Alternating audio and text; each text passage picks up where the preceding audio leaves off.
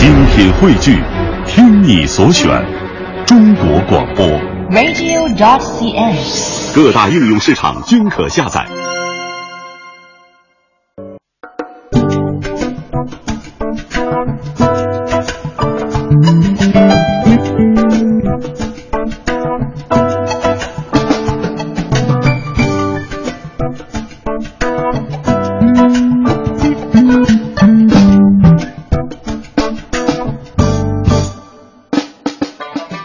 浙江自然博物馆近日有个新展览，展出的都和羊有关，让人脑洞大开。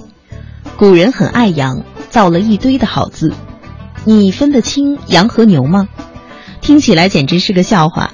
但当你今天进入浙江自然博物馆，看到新开的羊年特展“吉羊如意”，一定会发现自己的常识体系是多么可笑。很多叫羊的动物根本不是羊。一些长得像牛的却是羊，在这个我们最熟悉的动物身上，其实藏着许多和文化相关的秘密。先来说说浙江的羊，湖州和整个太湖平原有一种世界闻名的绵羊，叫湖羊。这湖羊其实是个外来品种，起源于蒙古绵羊。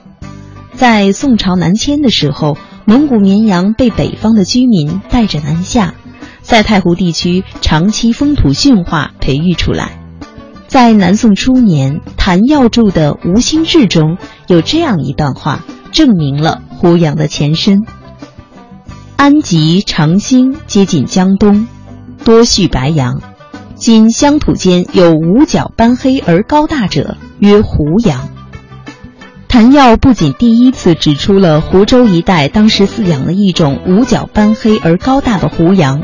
而且“今乡土间”几个字，也说明当时民间饲养这种羊的历史并不是很长。其实，在宋氏南迁以前，北宋杭州的居民大约只有七万户，到南宋的《钱道志》记载，户数已经达到二十六万多。大量北方居民的涌入，使得江南这一带对羊肉的需求猛增。湖羊肉味鲜美，滋多营养，也奠定了它在江南落户的基础。后来因为大多产自湖州一带，所以慢慢的就被叫成湖羊了。这个湖呢，也就是在原先古月湖的基础上加上了三点水。浙江除了举世闻名的湖羊，余杭仓前的杨郭节也成为吃货们的最爱。杨郭节的来历，流传最广的说法和乾隆有关。乾隆下江南，游历仓前龙泉寺，饥饿难耐。遇上仓前街上卖羊肉的杨老三，杨老三好客，热情地请他们到家里吃饭。可是没想到老婆没准备什么，情急之下，杨老三只好掏羊锅。仓前卖羊肉的常年用一只锅子烧制羊肉，半盘半盘羊放在锅里烧，这锅老汤不用起底，一直用。时间一长，总有羊杂碎遗落在锅里。若把那些羊肚、羊角、羊肠、羊杂碎掏起来吃，味道相当鲜美。杨老三情急之下就用上了这一招，果然乾隆吃的心满意足。一个月后，知县敲锣打鼓送来了乾隆回京后御书的杨老三羊锅牌匾，再赏三百两白银。自此。大家都来尝玉羊锅，杨老三就发了洋财，而仓前掏羊锅也就上了名堂。说完了历史故事，我们回到位于西湖文化广场的自然博物馆。自然博物馆的羊年特展名字叫做“吉羊如意”，吉祥的“祥”字其实就是属羊的。远古时期。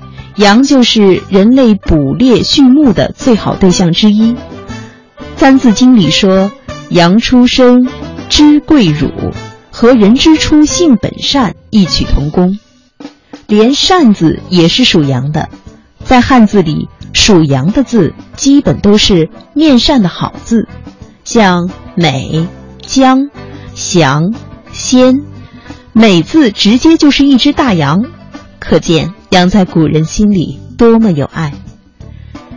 三羊开泰是中国人最美好的吉祥祝福之一。易经》中有“正月为太卦，三阳生于夏”，阳是太阳的阳字的谐音，所以顺理成章的有了“三阳开泰”的贺语。这次自然博物馆中的羊年特展中，大厅里有一群错落站立的羊群，就是以顶上的三只羊为首，正是隐含了“三阳开泰”的意思。那么，为什么羊会进入十二生肖呢？在中国民间传说中，羊是同希腊神话中的普罗米修斯一样伟大。普罗米修斯因盗天火给人间而被绑在山上，羊则因盗五谷种粒给人间而舍身取义。传说有一年秋天，一只羊从天宫来到凡间，发现人类面有菜色，神情萎靡。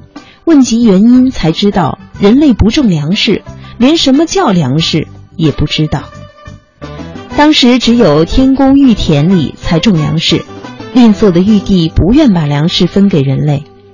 神羊回到天宫后，趁半夜守护天神熟睡之际，偷偷溜进玉田，摘下五谷，也就是稻、稷、麦、豆、麻，含在口中，溜至凡间。神羊把种粒交给人类，又吩咐了种植五谷的方法，就悄悄地。回到天宫去了。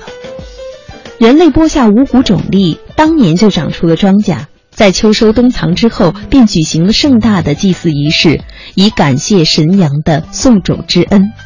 这类秋收冬藏的农家祭祀仪式，至今仍有部分农村在举行。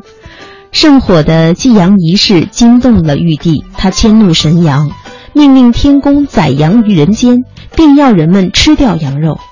第二年。奇怪的事发生了，在神羊被宰的地方，先是长出了青草，后来长出了羊羔，羊从此在人间传宗接代，以吃草为生，把自己的肉、奶无私的贡献给人类。后来，当人类听说玉帝要挑十二种动物为人类生肖，并赐为神之后，人们一致推举羊。尽管玉帝对羊稻谷之事耿耿于怀，但难为众人的意见，只好同意羊上了生肖。